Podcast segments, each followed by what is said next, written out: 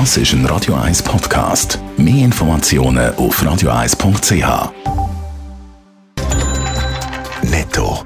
Das Radio 1 Wirtschaftsmagazin für Konsumentinnen und Konsumenten wird Ihnen präsentiert von Blaser Greinicher.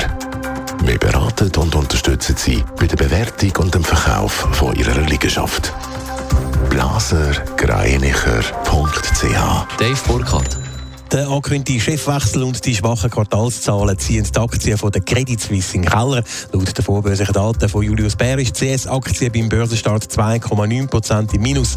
Die CS hat heute Morgen für das zweite Quartal einen Verlust von 1,6 Milliarden Franken bekannt gegeben. Der CEO Thomas Gottstein wird durch den Ulrich Körner ersetzt.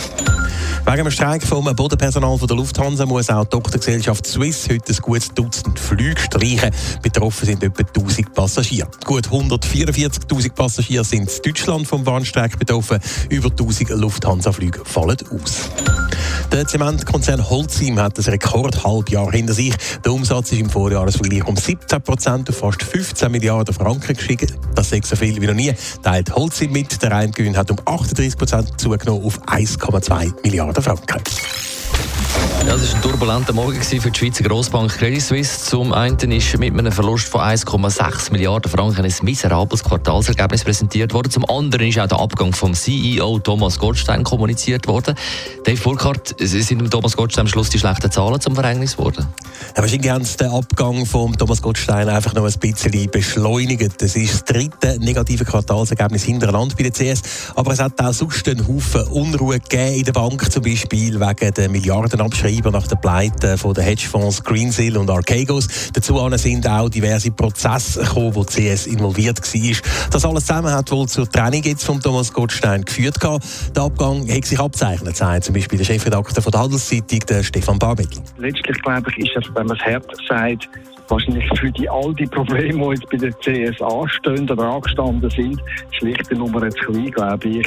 Er ist äh, primär ein, ein, Schweizer Banker, ist da gross geworden, aber die Probleme die liegen primär im Ausland. Jetzt ist also für den Thomas Gottstein nach zweieinhalb Jahren an der CS-Spitze wieder Schluss. Der Nachfolger von Thomas Gottstein ist ja auch schon bekannt. Es ist der Ulrich Körner. Experten sind überrascht von dieser Wahl.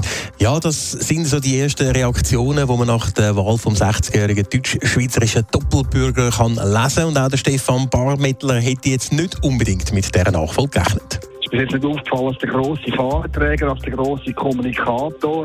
Ist mehr ein introvertierter Banker, sehr, sehr, sehr erfahren. Aber ob er dann die grosse Leaderfigur ist und die Leute, die doch gebeutelt sind nach zwei Jahren, neue Zuversicht kann einhauchen ja, das wird man sehen. Ulrich Körner war bis jetzt Leiter vom Asset Management bei der CS. Ab dem nächsten Montag jetzt ist er dann der neue Chef.